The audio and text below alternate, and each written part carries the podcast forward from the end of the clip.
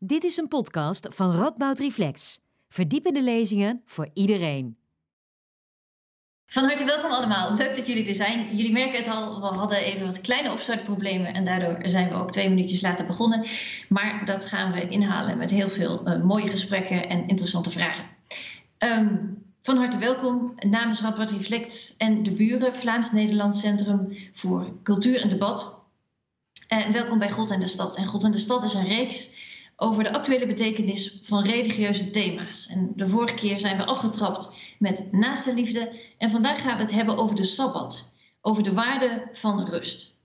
Mijn naam is Liesbeth Jansen, ik ben programmamaker bij Radboud Reflects. Joden hebben de Sabbat, christenen hebben zondagsrust. Voor, moslim, voor moslims is de vrijdag een heilige dag. Een dag van afstand nemen van je werk, van je alledaagse beslommeringen, een dag voor bezinning. Maar in onze 24-uurs-economie, waarin we steeds maar meer en steeds maar sneller moeten, is rust een uitzondering en misschien ook wel een beetje een luxe geworden. Of zelfs iets waar we op een bepaalde manier bang van worden. Wat kunnen we leren van een religieus perspectief op rust? Over deze en aanverwante vragen gaan we zo dadelijk in gesprek. En als eerste kunt u luisteren naar een lezing van filosoof Anja Tupolski zij is verbonden aan de Radboud Universiteit en doet onder andere onderzoek naar racisme, gender, antisemitisme, islamofobie en het Joodse denken. Zij geeft uh, een korte lezing uh, en waarin ze vooral ook ingaat op haar eigen praktijken van, van de Sabbat. En na de lezing gaat ze in gesprek met theoloog Janneke Stegeman. Uh, zij is voormalig theoloog des Vaderlands en ze doet onderzoek naar de rol van conflict in de ontwikkeling van religieuze tradities. En bij dit gesprek ben ik zelf gespreksleider. En we sluiten de avond af met een literaire column van schrijfster en Arabist Aya Sabi. Zij is onder andere columniste bij Dagblad De Morgen, die vanuit haar eigen traditie, de islam, reflecteert op de lezing van Anja en op het thema rust. Dames, van harte welkom. Leuk dat jullie zijn vanavond. Um, ja, jullie zijn nu even allemaal in beeld geweest. Ik heb jullie meteen weer uitgezet. En ik ga graag overschakelen naar Anja voor je lezing.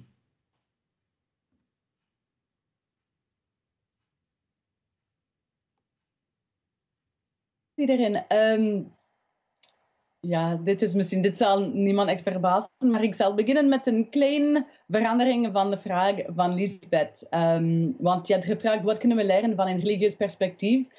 Ik zou eigenlijk starten met um, misschien een, een kleine opmerking dat ik zou niet het Jodendom zien als een religie.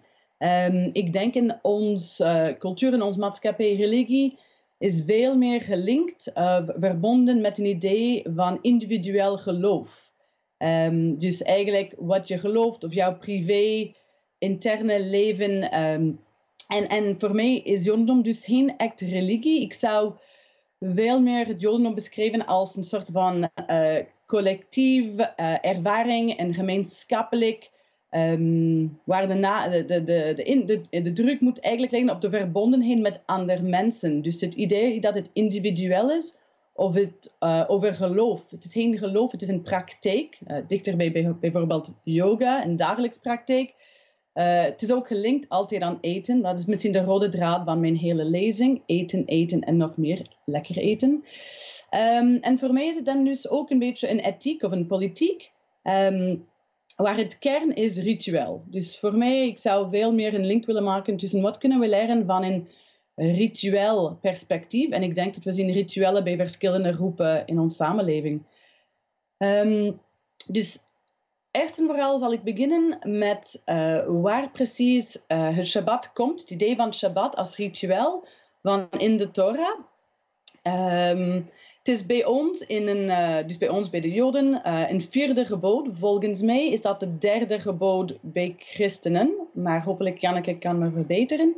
Um, en ik zal het dus lezen. Er zijn twee versies in de Torah, dus ik lees de tweede van Deuteronomy. Houd de Shabbat in eer. Het is een heilige dag.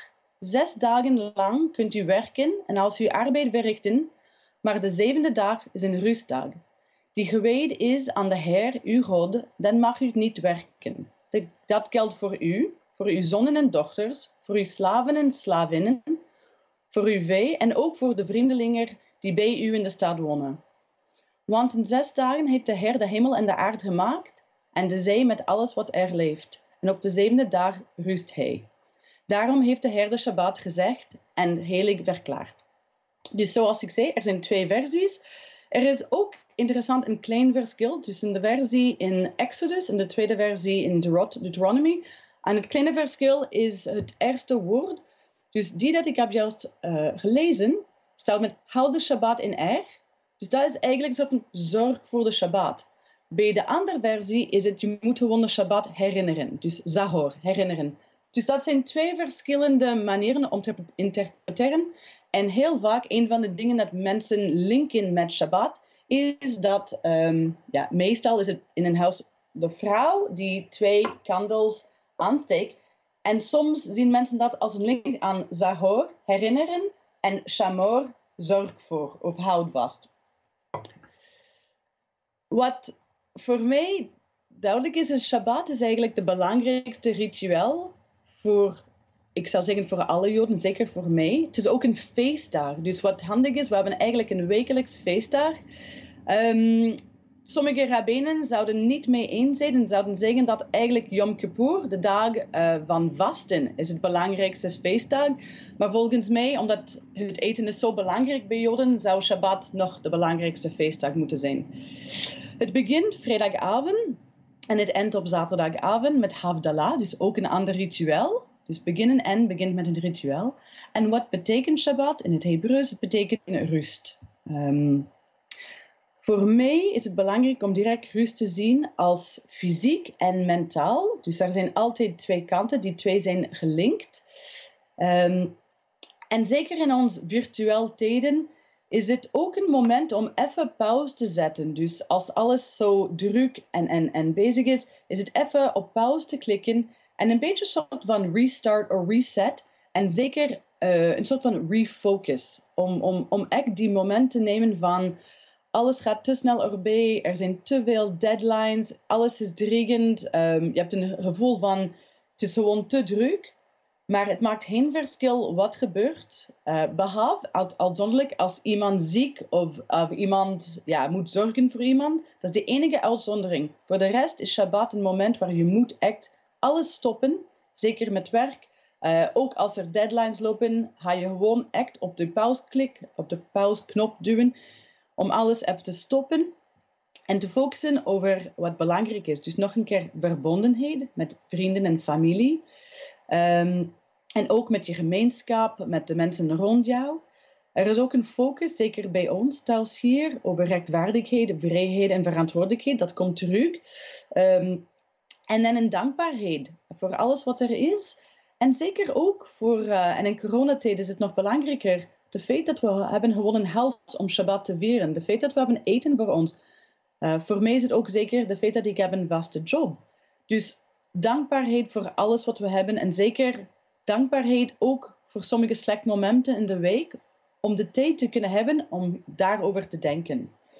Ik wou ook een beetje vertellen over hoe wij Shabbat bij ons vieren. Dus elke jaar, uh, dus deze jaar um, is 5781. Dus elke jaar schrijven wij, dus met mijn kinderen, een nieuwe Shabbatboek. De kinderen schrijven wat zij willen zeggen. En dan we doen ook sommige vast rituelen. Maar voordat we beginnen met ons ritueel, moeten we de huis opkuisen. Uh, wat niet de fijnste moment is, maar het is wel belangrijk. Want we willen graag een beetje genieten van een huis die allemaal in orde is als we beginnen Shabbat. We stoppen werk, wat ook niet evident is en wat niet gemakkelijk is. Uh, we proberen ook lekker te eten en koken.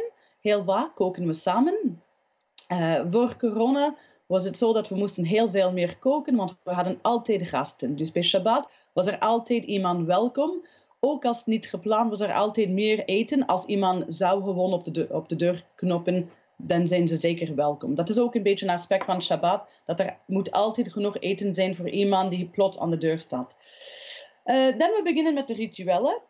Begint altijd met liedjes. Uh, welke families kiezen een ander liedje, maar een van de mooiste liedjes is Lega Dodi. Dus het is een liedje um, waar eigenlijk je welkomt Shabbat alsof Shabbat eigenlijk de. Um, Oeh, ik heb een woord in het Nederlands. Uh, de, de partner van de, de bride. Ja, ik mis het gewoon, sorry. Um, dus een beetje de Shabbat bride. Um, en je welkomt haar, dus het is vrouwelijk. Um, en dit is eigenlijk de idee van, er zijn drie kanten van God bij Joden. Dus je hebt eigenlijk de typisch mannelijke kant, maar je hebt ook een vrouwelijke kant, de Shekinah.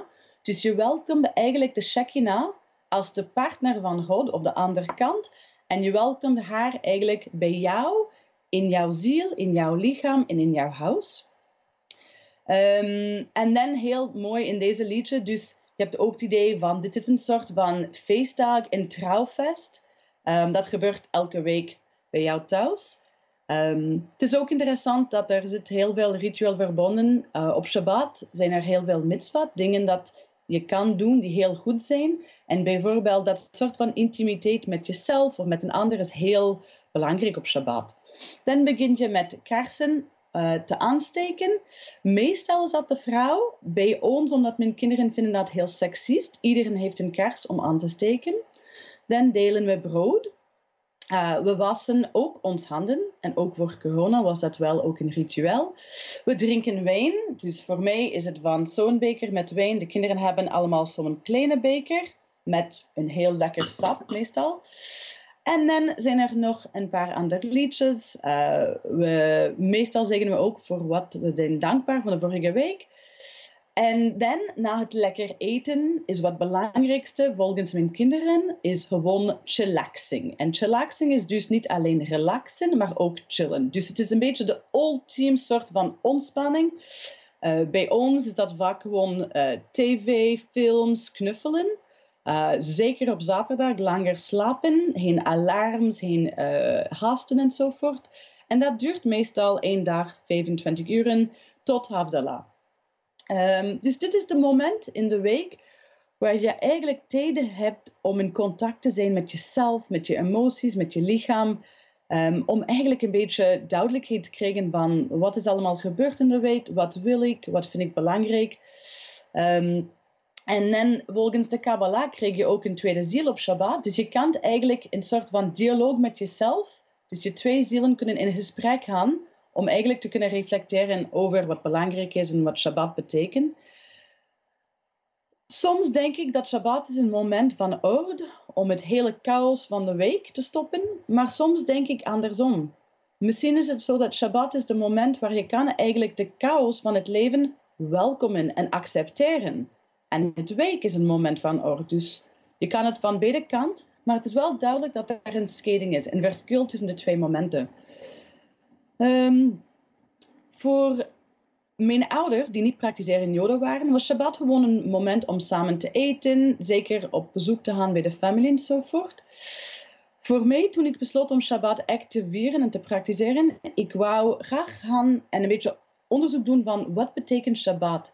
Ik kwam tegen een heel uh, mooie boek over de Shabbat van Abraham Joshua Heschel. En in die boek heb ik een paar ideeën uitgehaald dat ik wil graag uh, ten einde met jullie delen. Dus een van die ideeën was dat toen Shabbat begon, was het een ongelooflijk radicaal idee om wekelijks één dag van rust te hebben. Dus het was gewoon ondank, on, on, denkbaar dat een groep mensen zouden zeggen van we stoppen gewoon met werk. Um, ook op die moment was het interessant, de Grieken dachten dat Joden heel lui waren en willen gewoon niet werken. En daarom hebben ze eigenlijk een Shabbat. Maar de idee was, we moeten zes dagen werken, één dag rusten. Um, soms denk ik, waarom alleen één dag? Waarom wonen we in een, een samenleving waar we nog steeds vijf dagen en twee dagen? Waarom niet meer dagen uh, rusten. Um, en dat zou misschien gezonder zijn voor ons allemaal, fysiek en mentaal. Wat belangrijk was, was het een rustdag voor iedereen, zoals eigenlijk ik heb gelezen. Dus niet alleen voor Joden, maar ook voor alle dieren, voor alle mensen die eigenlijk ook slaven, slavin waren, um, uh, ook als ze niet Joden waren.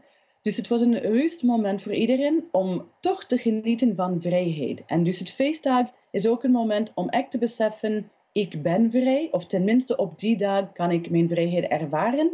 Dus het is een heel belangrijk moment om te denken over vrijheid en wie heeft vrijheid en wie kan rusten en wie kan niet rusten.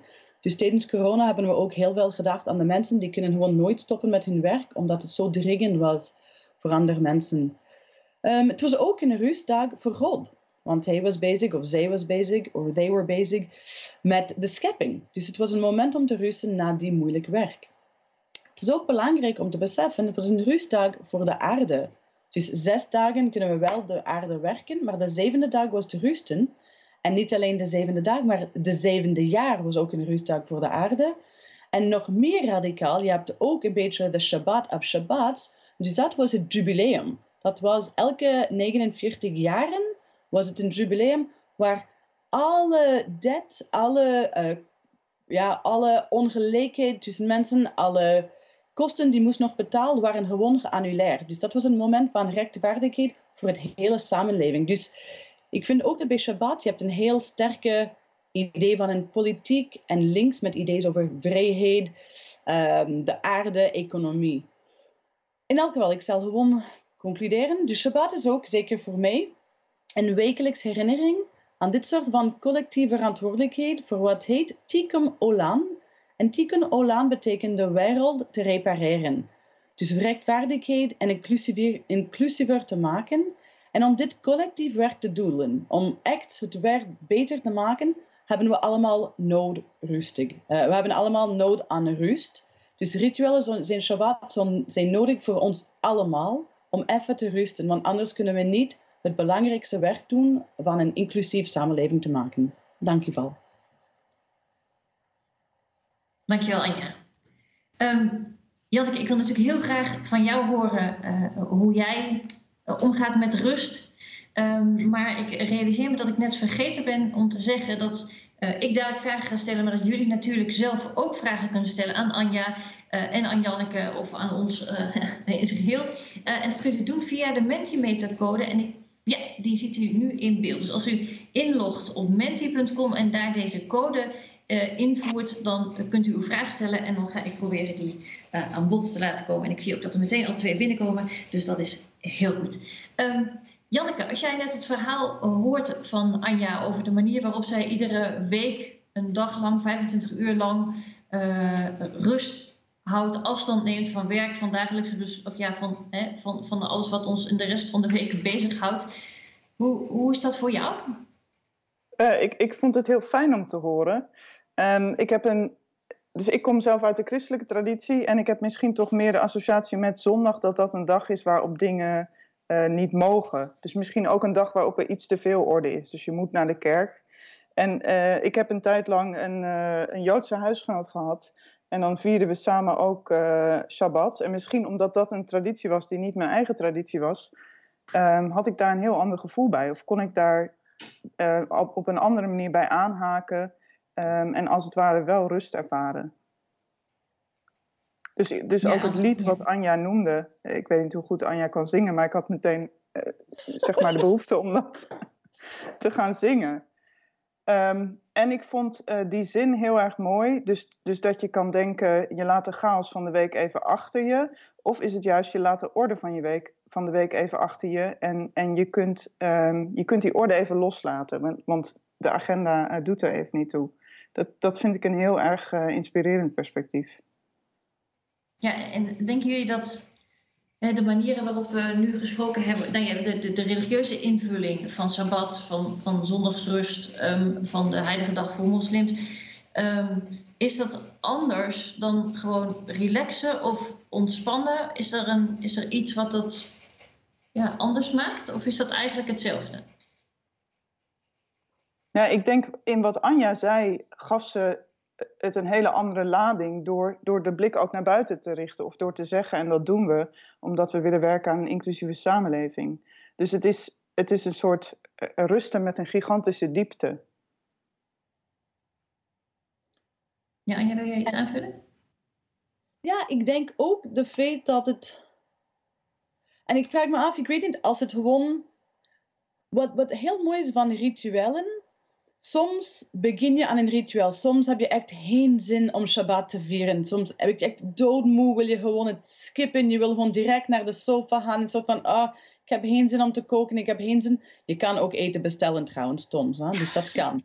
ja, ja. Het. Maar, ehm, dus ik denk wat belangrijk is, is, wat fascinerend is, maar toch zeg je van, hé, maar Shabbat is belangrijk. Ik weet, als ik begin, zal het me toch een beetje transformeren. En dan kom je eigenlijk in het gevoel van Shabbat. Dus het is, het is een soort van moment om, om transformaties. En ja, soms is het gewoon te beginnen te zingen. Dan plots gebeurt dat. Soms moet je nog eigenlijk een paar minuutjes bidden. En, en bidden bij ons is echt collectief. Dus het is niet dat je begint echt zo op, alleen zo op je bed bidden, maar echt...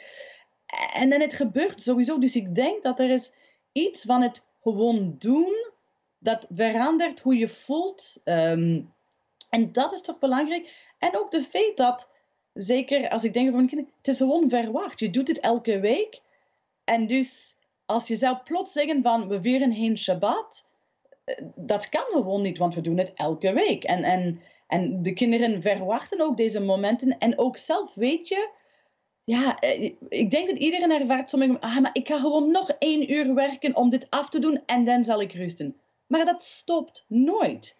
Ja, dus, dus in die zin is het een beetje van Shabbat. Het begint donker te worden. Je ziet fysiek, ah oh ja, ik heb geen keus. Ik stop nu, want anders is het donker en we zijn niet klaar om te chillaxen. En ik heb heel belangrijk, ik moet wel volgens met kinderen zeggen van chillaxen. Het is gewoon meer dan gewoon relaxen. Het is echt volledig, ja, alles ja, maar zie, ik hoor jou ook zeggen de kracht van het collectief eigenlijk. Hè? Zo van, je hebt ook elkaar nodig om het, om het te doen, om eraan te beginnen. En misschien ook om het, uh, ja, om het ten volle te ervaren. Is toch iets anders dan dat je zegt, god, is uh, vrijdag 6 uur, ik ga eens een uurtje met mijn hoog op de bank. Ja, nee, het is beter. En ik moet, ik heb een, um, ja, een mooi verhaal. Dus um, toen ik studeerde in Leuven, dus de meeste van mijn medestudenten waren katholiek. En er was één um, ja, jonge man vanuit de Verenigde Staten die heel katholiek was, heel uh, iemand die, die vaak naar kerk enzovoort. Uh, maar hij was ook zo alleenstaand en je kon zien dat hij had niet super veel vrienden, maar hij was altijd welkom bij Shabbat. En hij kwam heel vaak. Dit was de enige tijd in de week waar hij kreeg echt warme eten rond een tafel met andere mensen. En ik herinner me wel, de week dat mijn uh, oudste zoon geboren was, hebben we Shabbat niet kunnen vieren, want hij was geboren op Shabbat. en Alex, dus die, die, die man uit de Verenigde Staten, kwam sowieso aan de deur. Zo van, oh, Shabbat gaat niet door vandaag, maar ik, ik kan niet mijn week beginnen zonder Shabbat. Dus voor hem was het ook zo belangrijk, die moment waar hij kreeg warme eten, lachen, drinken met andere mensen zijn. Dus je ziet dat er toch een nood is voor ook andere mensen om dat te ervaren en wekelijks. En om te weten dat come with me, Shabbat zal wel gebeuren.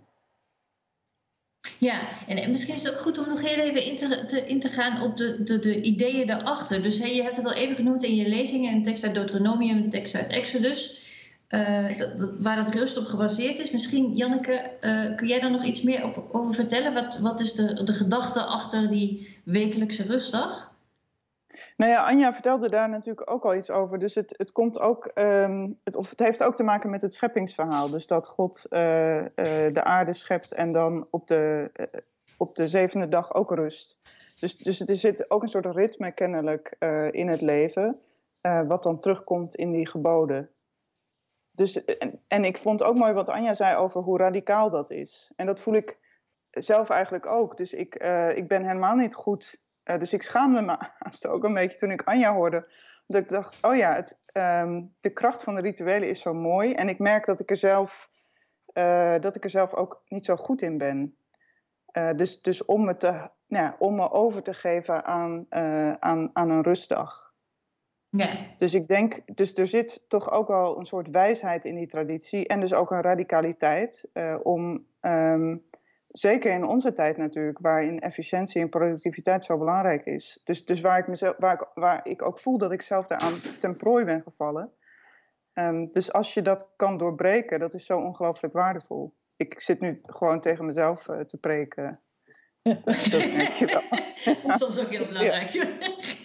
ik heb ook een vraag, als ik kan, want een van de dingen dat ik zou graag weten is waarom is Shabbat voor ons, dus vrijdag tot uh, zaterdag, en ik snap dat bij ons de, de dag begint in avond, maar waarom is het verplaatst naar zondag voor christenen? Waar, waar, wanneer is dat gebeurd en waarom? Ja, dat, dat heeft ermee te maken dat de zondag uh, de dag van de opstanding uh, is in de christelijke traditie. Maar volgens mij heeft het ook te maken met de periode. Dus, dus volgens mij de eerste christenen, die natuurlijk uh, Joodse christenen waren, die vierden volgens mij gewoon Shabbat en ook de zondag. En op een gegeven moment toen die tradities uit elkaar gingen. Uh, maar dat weet ik niet helemaal zeker. Maar volgens mij is het toen zo geweest dat, dat christenen zeiden: wij, wij, wij maken ons los en wij hebben onze eigen dag. En dat is de zondag. Ik ga heel even dus terug naar, naar, een vraag uit het publiek, uh, uh, die nu voor de tweede keer wordt gesteld uh, en die hierop inhaakt. En die zegt, ja, maar waarom moet God dan überhaupt rusten? Hij is toch almachtig, dat is toch helemaal niet logisch? Waarom zou God nou moeten rusten? Die mag Anja. Wel, moet ik zeggen, dus bij ons, God is zeker geen hij. Ik heb wel het gelezen vanuit de Torah. Maar als je kijkt, eigenlijk in het boek dat mijn kinderen hebben geschreven, is God altijd, ja, het is in Engels en Hebreeuws geschreven, maar God heeft geen gender. Dus, ja, oké, um, maar even los, los daarvan. Wat is het, hoe heeft het, het rusten op zich? Um, maar ik denk ook, die, het idee is niet per se dat het God, dus wij zijn gemaakt in de imago van God. En uh, in die zin, wij hebben rust nodig. God heeft ook rust nodig. We zijn eigenlijk hetzelfde soort van creaties. En die idee van God kan alles en heeft geen nood aan rust. Ik zie dat meer als een beetje in beeld van God. God is niet echt, ja, zeker. Ik moet, dus ik moet wel belangrijk, misschien zou ik zo eigenlijk zeggen. Um, geloof is niet centraal bij Joden, of zeker niet bij mij en veel Joden. Um, en dus het idee dat God bestaat is ook niet centraal. Um, dus voor ons, Shabbat is niet echt gefocust op God. Dat is wel misschien waar de betekenis van Shabbat komt wel van de schepping. Maar wat wij vieren is volledig los van dat. En voor ons is het meer het idee van iedereen, ook mensen die heel krachtig, ook superheroes, hebben ook nood aan rust. Wil je aanvullen, Janneke? Ja. Nee, ik kan me daar heel goed in vinden eigenlijk. Dus ik vind het wel mooi dat, dus in de christelijke theologie is het vaak zo dat, dat er het, het idee is van een soort schepping uit het niets. Uh, dus dan is God inderdaad ook een almachtige figuur die geen uh, materie of, iets nodig heeft, maar die kan gewoon uh, beginnen met scheppen.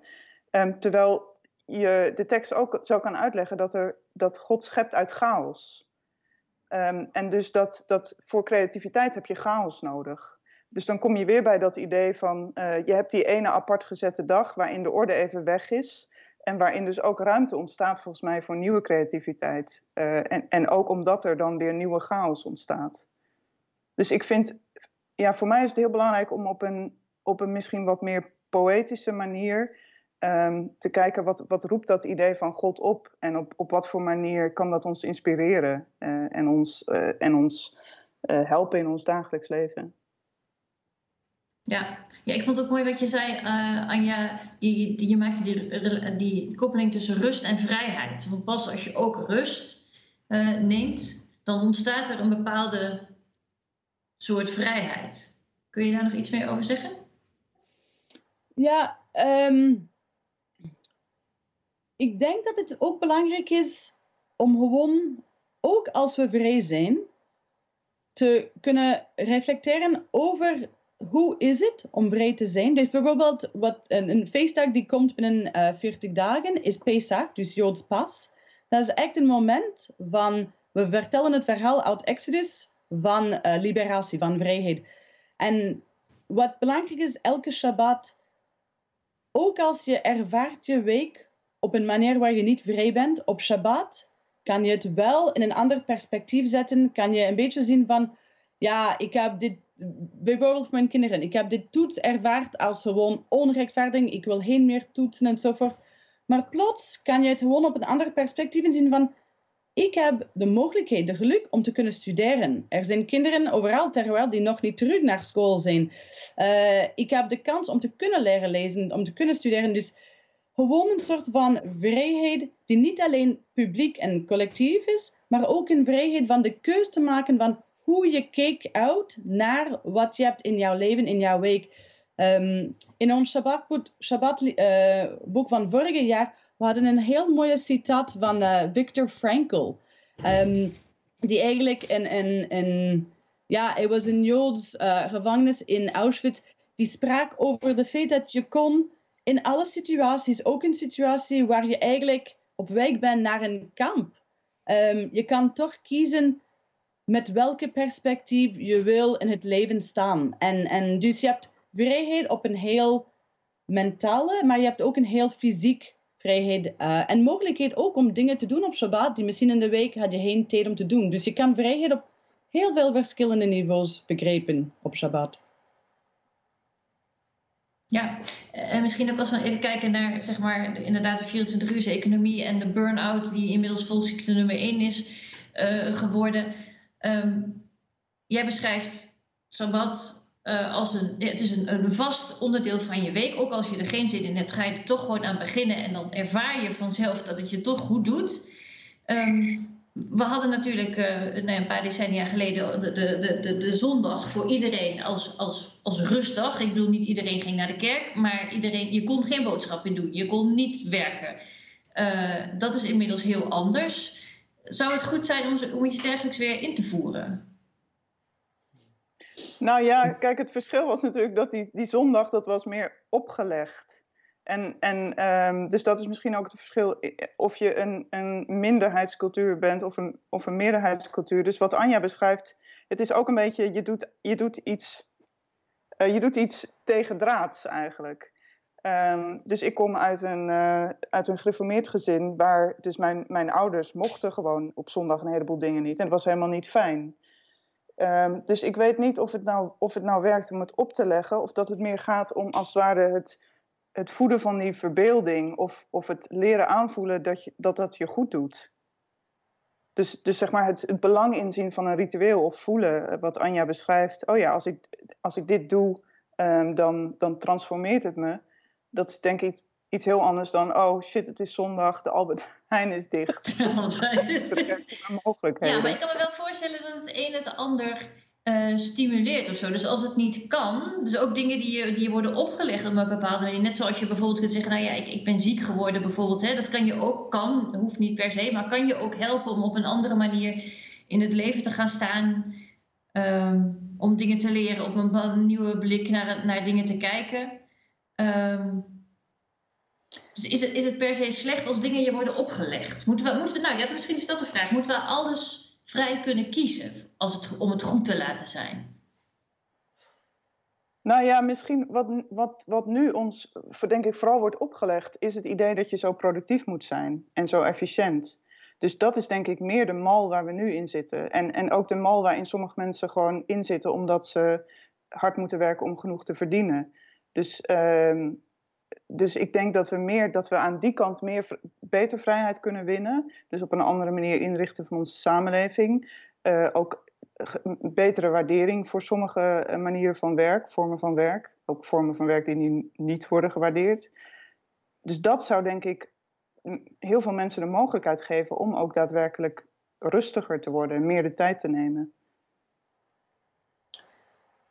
Ik heb um, heel vaak de vraag gesteld van wat zou het zijn bijvoorbeeld als ik zou in Israël wonen. Dus de enige land waar eigenlijk het hele week is georganiseerd, dat alles gesloten en bijna niks kan op de Shabbat. Dus ja, een autosteenweg in Israël op Shabbat, je ziet niemand. Dus niemand mag reden. Um, er is ook ja, niks opgenomen live op tv volgens mij. Um, alle winkels zijn zeker toe.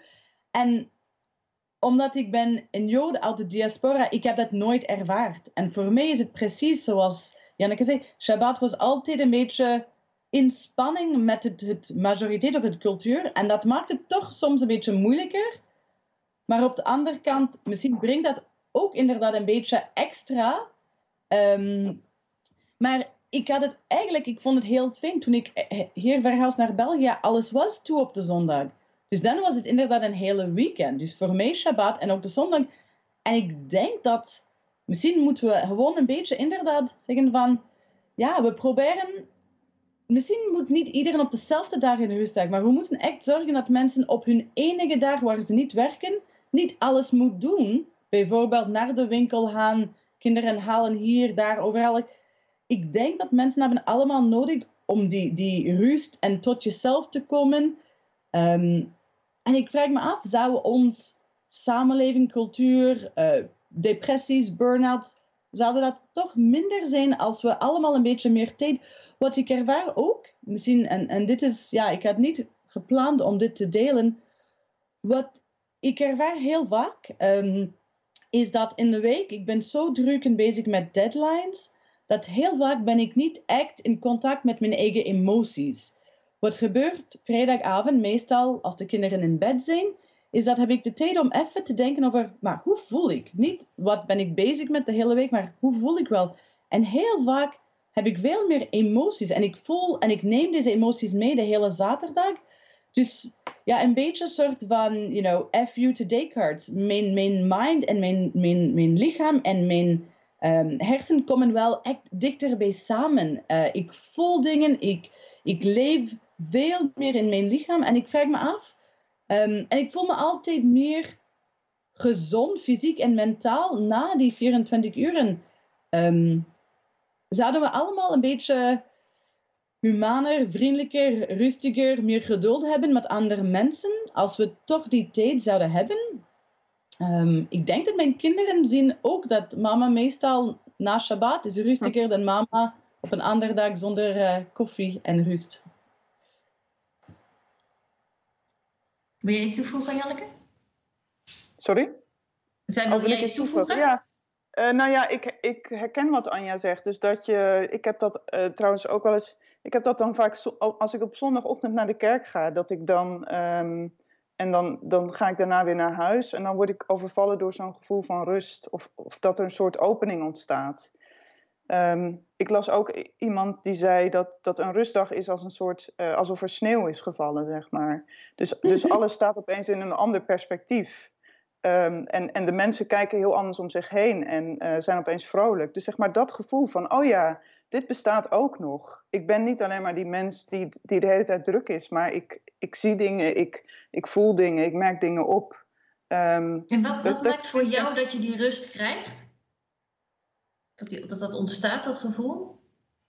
Ja, volgens mij omdat ik, omdat ik even stilgezet ben en omdat ik even niet, uh, niet bezig ben met een agenda of zo. En, en, misschien, en, en inderdaad ook die rituelen. Dus, dus mij helpt het altijd heel erg om uh, liederen te zingen die ik ken of met z'n allen bij elkaar te zijn in, in een gebouw. Dus ook gewoon die, die bekende, bekende sfeer, bekende rituelen.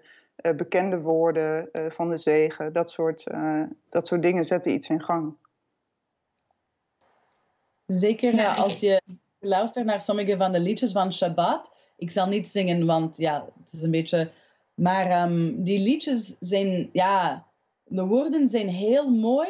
En ook heel vaak de melodies. Je hebt heel veel verschillende melodies. Maar inderdaad, gewoon de muziek doet wel iets met jouw lichaam en jouw emoties. En dat is ook een heel, ja, een heel fijne moment om die, die ervaring te hebben van wat, wat muziek, en zeker muziek die, die 100 jaar oud is, dat je kent een beetje vanuit autopilot. Je hebt ook een, ook als mijn Joden waren, mijn, mijn ouders waren niet praktiseren, die liedjes kennen ze toch. En, en dus die liedjes komen ook van een verschillende generaties. Dus ja, het heeft qua. En hoe zou dat dan zijn voor mensen die buiten een religieuze traditie opgroeien? Dus die bijvoorbeeld seculier uh, worden opgevoed. Daarvan zijn er natuurlijk heel veel uh, in Nederland. Is het dan, zou je hen aanraden van nou, ga eens naar uh, Ga, ga eens met iemand Shabbat vieren, of ga eens naar de kerk, of ga eens naar de synagoge. Of, of wat helpt dat? Is zo'n ritueel? De, ik bedoel, de kracht van rituelen is dat het je meeneemt als je erin zit. Maar het gevaar is natuurlijk dat als je er buiten staat, dat je echt een vreemdeling uh, voelt.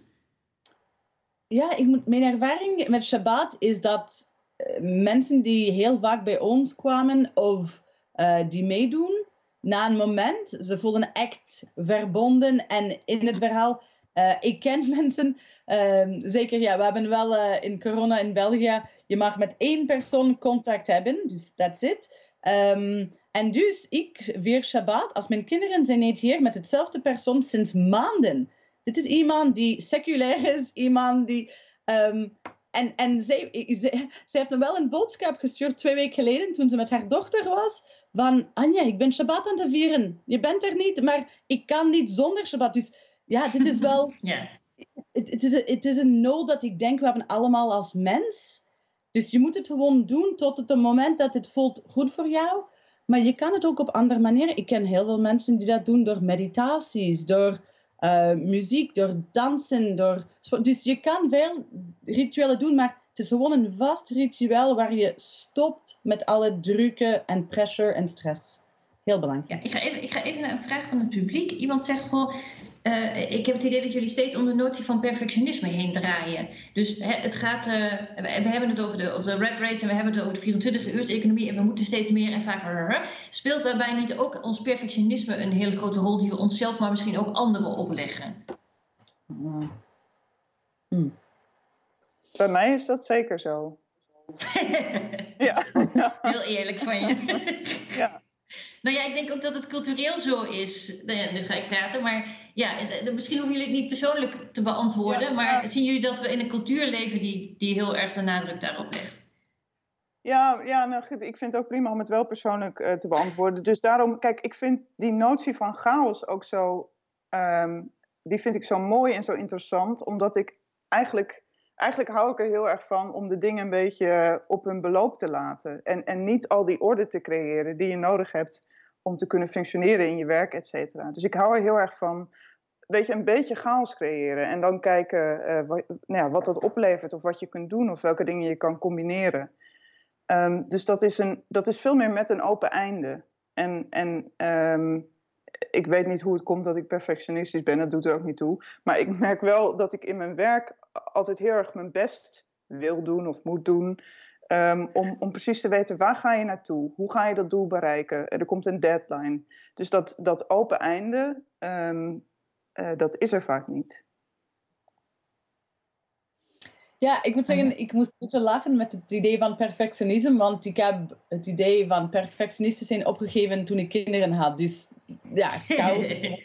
ja, maar ik denk wel dat ons maatschappij, en zeker, en wat raar is, nu één jaar na de lockdown, of zeker um, sinds corona, het is alsof we eigenlijk terug naar een ander soort van ja, het stopt niet. In het begin van corona was het alle afspraken geannuleerd, alles weg. En er was plots superveel tijd en ruimte om andere dingen te doen. Ik heb een hele tuin kunnen planten met de kinderen. Ik heb elke dag echt lekker kunnen koken. We hebben, dus plots is dat nu weg. We zijn terug, de new normal met corona, waar het terug super druk is. Alles is gepland.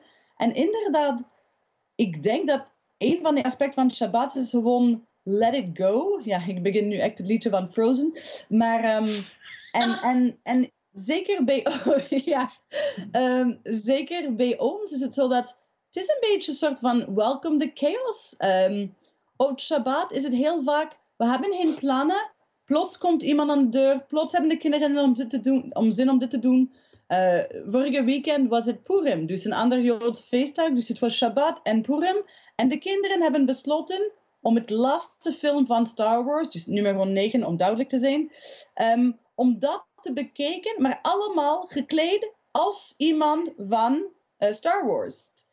Ja, en het was hun keus om zo te doen, dus dat was niet echt gepland. Dus wat hebben we Shabbat gedaan? We hebben eigenlijk bij mensen gegaan om kostuums te vinden. Iedereen moest wel een bepaalde kostuum. We hebben heel creatief samengewerkt om kostuums te maken. En we hebben gewoon echt voor het tv een soort van Star Wars marathon in kostuum met heel veel Yoda's erbij. Uh, dus het was inderdaad een beetje laat de chaos. En, en we hebben heel veel gelachen. En, en... Dus ik denk dat hoe meer onze samenleving verwacht, orde en, en, en structuur en perfectionisme, hoe meer nood we hebben eigenlijk aan een soort van daar waar er niks gepland is. Waar gewoon welcome the chaos. Ja, Janneke, ik heb hier een vraag die is uh, aan jou gericht. je zei net van, ik kom uit een gereformeerde traditie. Nu valt mijn beeld weg. waar is die? Daar is die weer terug. Iemand zegt, nou, is, is wat jij beschrijft, Janneke, niet uh, inderdaad, dat van de macht van alles niet, is dat niet vooral, gaat dat niet om de eh, protestantse traditie en zijn er ook binnen het christendom niet tradities zoals de orthodoxe, de anglikaanse, de oud-katholieke, waarin uh, ja, rituelen en, en meditatieve zang een veel grotere rol spelen? Zeker, ja, zeker. Ja, en ik dacht net ook, ik doe misschien mijn eigen gereformeerde traditie ook tekort. Dus daarin bestaan ook fijne zondagse rituelen, zoals uh, het glaasje jenever om uh, kwart over twaalf. Uh, dus je gaat s ochtends naar de kerk, daarna drink je uitgebreid koffie en daarna komt de jenever op tafel en zo en de droge worst. Mijn familie komt uit Salland. Dus, dus dat zijn ook. Um, dus we zijn misschien als, als gereformeerden niet zo sterk in rituelen en, en wel soms een beetje te sterk in, um, in, in verboden. Uh, en er zijn inderdaad natuurlijk, het, het uh, christendom is heel divers. Um, en alleen al katholieken in Nederland zijn natuurlijk veel, um, ook met de zondag, de omgang met de zondag veel uh, vrijer. En dan zijn ja, er natuurlijk je, je, ja. tradities met, met prachtige rituelen en, en allerlei rijkdom en zo. Ja. Ja. Maar ik ben, ik ben ook maar een sterk mens. En ik ben wel echt ja, gestempeld door die, uh, door die gereformeerde traditie zelf. Ja. Janne, is er dus bij jullie, want ja, ik, voor ons, ik moet eigenlijk zeggen, Shabbat is ook het tijd om echt lekker te eten. Hè? Dus, en we zitten allemaal aan tafel, het is geen snel uh, eten, iedereen moet hier naar een hobby daar. Het is wel echt de tijd nemen om samen te zijn rond de tafel en lekker te eten. Uh, altijd, ja, je, hebt altijd, je maakt altijd te veel eten op vrijdag. Dus meestal is het dan, je moet niet koken op zaterdag. Je kan gewoon de, de restjes eten. Maar is er ook een aspect van samen zitten eten? Want je sprak wel van de Genever. Voor ons eten en drinken is ook centraal. Nee, echt voor Shabbat. Het is gewoon de tijd maken om echt verbondenheid met andere mensen door rond een tafel te zitten en samen eten en drinken. Het is wel echt centraal. Dus ik vraag me af, is dat ook bij jullie? Ja, ook wel. Maar wat ik wel voelde toen ik die Joodse huisgenoot had, is dat hij ook uh, altijd mensen uitnodigde op Shabbat. Dus het was ook, het is een soort open tafel. Je nodigde ook mensen uit. Uh, dus, dus wij aten thuis ook altijd uh, extra lekker op zondag, maar wel met, met het gezin. En, en wat misschien ook wel verschil maakt, Shabbat begint echt met het eten. Dus het, het, het, ja. ja. het eten is onderdeel van het feest. Nou, ja, hoe, jij het, hoe jij het ook zei. En, en zeg maar, lekker eten op zondag is, meer, is gewoon, hoort wel echt bij de zondag. Maar het heeft niet die, die rituele lading, als het ware. Met, met kaarsen, met wijnen, met brood. Ja, en belangrijk, we starten Shabbat met eten. En we enden met Havdalah ook met eten. Dus. Ja, ja. Ja. Een vraag die net binnenkomt, die gaat daar eigenlijk op in en zegt: ja, wat is nou eigenlijk dan het verschil tussen een dagje chillen uh, en, en dat op een religieuze manier doen? Dus hè, of je sabbat of, of de zondag, of dat je gewoon zegt: nou, we gaan gewoon met z'n allen een dagje, ja, dagje chillen. Maakt het iets uit ja. of dat een religieus kader heeft of niet? De nadeel van een coronalezing online is dat ik zou hier echt typisch als Jood gewoon een vraag willen terugstellen aan die persoon van wat betekent religieus voor die persoon. Want ik ben begonnen om te zeggen van voor mij is het veel meer over ritueel. En ritueel zijn eigenlijk momenten van ethiek, van praktijk, van verbondenheid. Um, maar hoe voel je in religieus? Want ik, de link met God bijvoorbeeld, dat is er niet bij ons.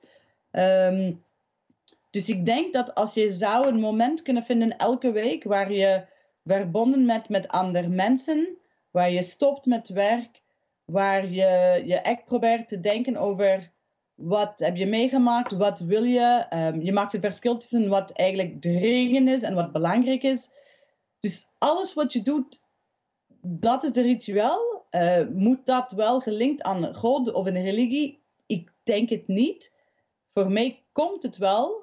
Uh, een structuur is aan mij gegeven als Jood, maar ik denk niet dat dat de enige manier is of de enige structuur. Um, maar nog een keer, ik zie het meer als een praktijk. Mensen bijvoorbeeld die mediteren, die dat elke dag doen. dat is een beetje de, de, mm, ja, de commitment is ook belangrijk. Maar volgens mij, Anja, heb ik je ook horen zeggen dat zeg maar, uh, het verschil tussen gewoon met een dagje uh, lekker chillen uh, en, en Shabbat is dat het niet alleen met de blik is op jezelf. Het gaat ook om dat je je verbindt met anderen. Het gaat om dat je kijkt naar hè, hoe het met de wereld gaat. het gaat om ja, het, het scheiden zeg maar, van, ja, van, van verschillende manieren van tijd of zoiets. Toch? Dus dat, dat is toch wel een groot verschil met dat je gewoon denkt, ja, ik ga een avondje Netflixen. Die, ja, het is zeker niet een avond gewoon net. Maar ik denk wel, het is interessant, want als ik hoor, Elisabeth, je maakt eigenlijk een verschil tussen tot jezelf komen en een link tussen jezelf en, het, en de wereld. En het is precies, die twee kun je nooit uit elkaar trekken. Uh, hoe kan je eigenlijk denken over wat wil je doen, um, de stad van de wereld, uh, ons, ons verantwoordelijkheid, zonder in gesprek met jezelf te zijn. Uh, zonder ook in, in interne dialoog. Dus Shabbat is, is, laten we zeggen, een beweging in beide richtingen. Interne, maar intern betekent ook relationeel met anderen en met de wereld. Dus het is niet of-of, het is beide. En, en wat belangrijk is, je kan niet één zonder de ander. Als iemand zou graag beginnen van, ja, ik wil een strijd voeren voor rechtvaardigheid, zonder dat eigenlijk met andere mensen in gesprek of met jezelf en begrijpen waarom, wat is mijn motivatie, hoe doe ik dat, dat zou gevaarlijk zijn. Je moet beide doen. Ja. ja, oké. Ja, ja. Nee, maar ik had zei gewoon een dag lekker chillen en Netflixen. Maar ja, uh, chillaxing is niet gewoon uh, onvluchten naar een, een, programma op Netflix. Het is wel echt in, in, in meer dan dat. Dus dat ah, precies, en daarom, precies, daarom wilde ik nog even in antwoord op de vraag uit het, uit, uit het publiek, zeg ik nu maar even, uit het online publiek zeggen dat het volgens mij, althans dat dacht ik jou eerder te horen hebben zeggen, van er is wel degelijk een, een verschil tussen zeg maar gewoon een, een dagje Netflixen of Shabbat, omdat dat precies die, die relatie betekent. Ja, maar oké. Ik had de vraag een beetje anders begrepen. Ja, moet je religieus zijn? Moet je in God geloven om dit te doen?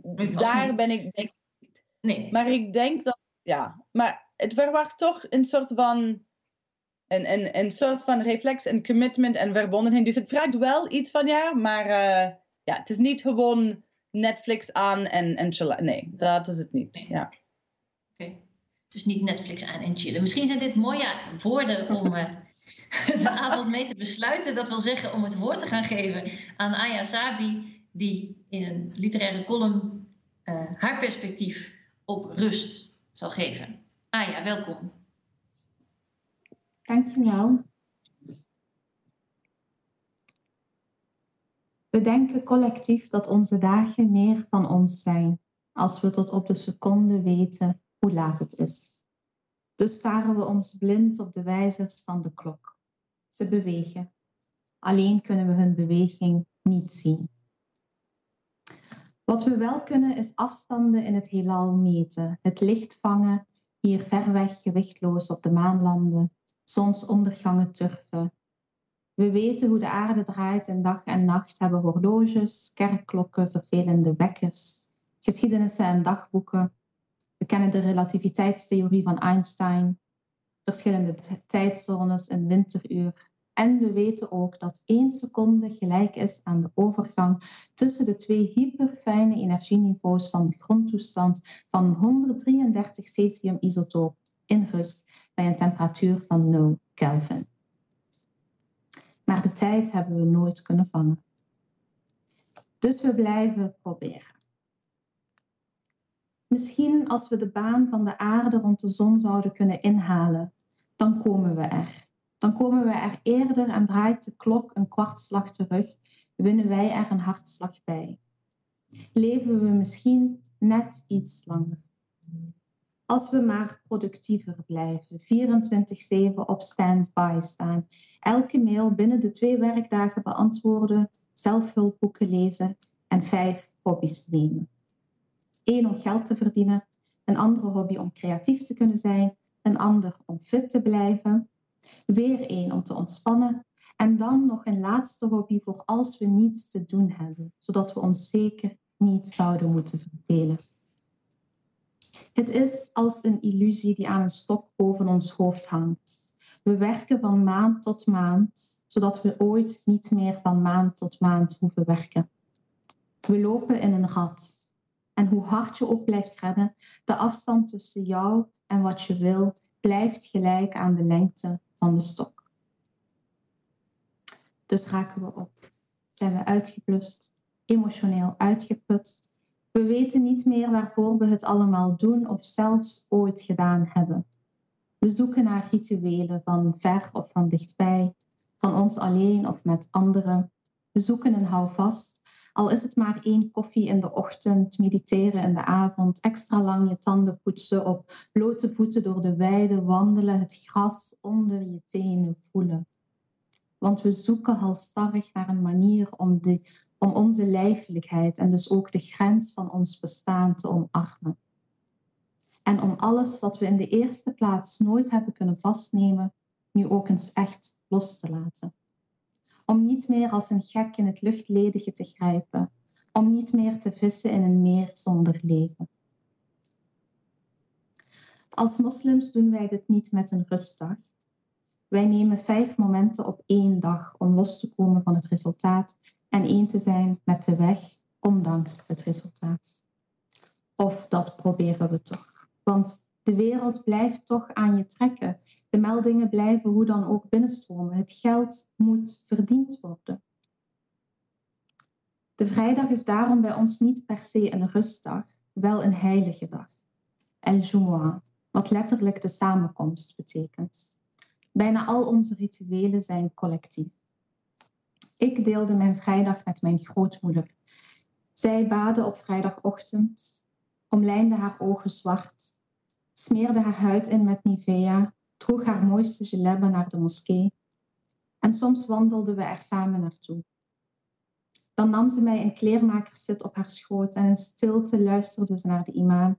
Ik luisterde naar haar hartslag. Zij was een ongeletterde vrouw en nu is zij de bron van al mijn verhalen, van al mijn schrijven. En ik, als kind was altijd zo trots dat zij mijn oma was, dat ik haar kleindochter mocht zijn en dat alle vrouwen in dezelfde moskee dat konden zien. En altijd raast de tijd onhoorbaar door. Maar op deze momenten kon ik de klok tot op de milliseconde horen tikken. De tijd werd gevangen in haar ademhaling, in haar hartslag. Er was geen enkele plek op aarde waar ik op dat moment liever wilde zijn. Niet in de Efteling, zelfs niet voor een ijsjeskar. En je moet weten dat ik het kind ben geweest dat gek was op pretparken en op ijsjes. Dat kind ben ik nog steeds. Zo wordt de tijd juist hartslag per hartslag op de milliseconde gevangen, op de meest onproductieve, op de meest ongedwongen, op de meest onbevangen momenten. Dankjewel. Dankjewel, Aya om dat wat we sowieso niet konden vastgrijpen, eindelijk los te laten, heb ik opgeschreven. Vond ik een hele mooie zin. Um, ik wil heel erg bedanken Aya Sabi, Anja Topolski en Janneke Stegeman voor hun bijdrage. Leuk dat jullie er waren. Fijn dat jullie vragen hebben gesteld via Mentimeter uh, namens de buren en Radboud Reflex. Graag tot een volgende keer.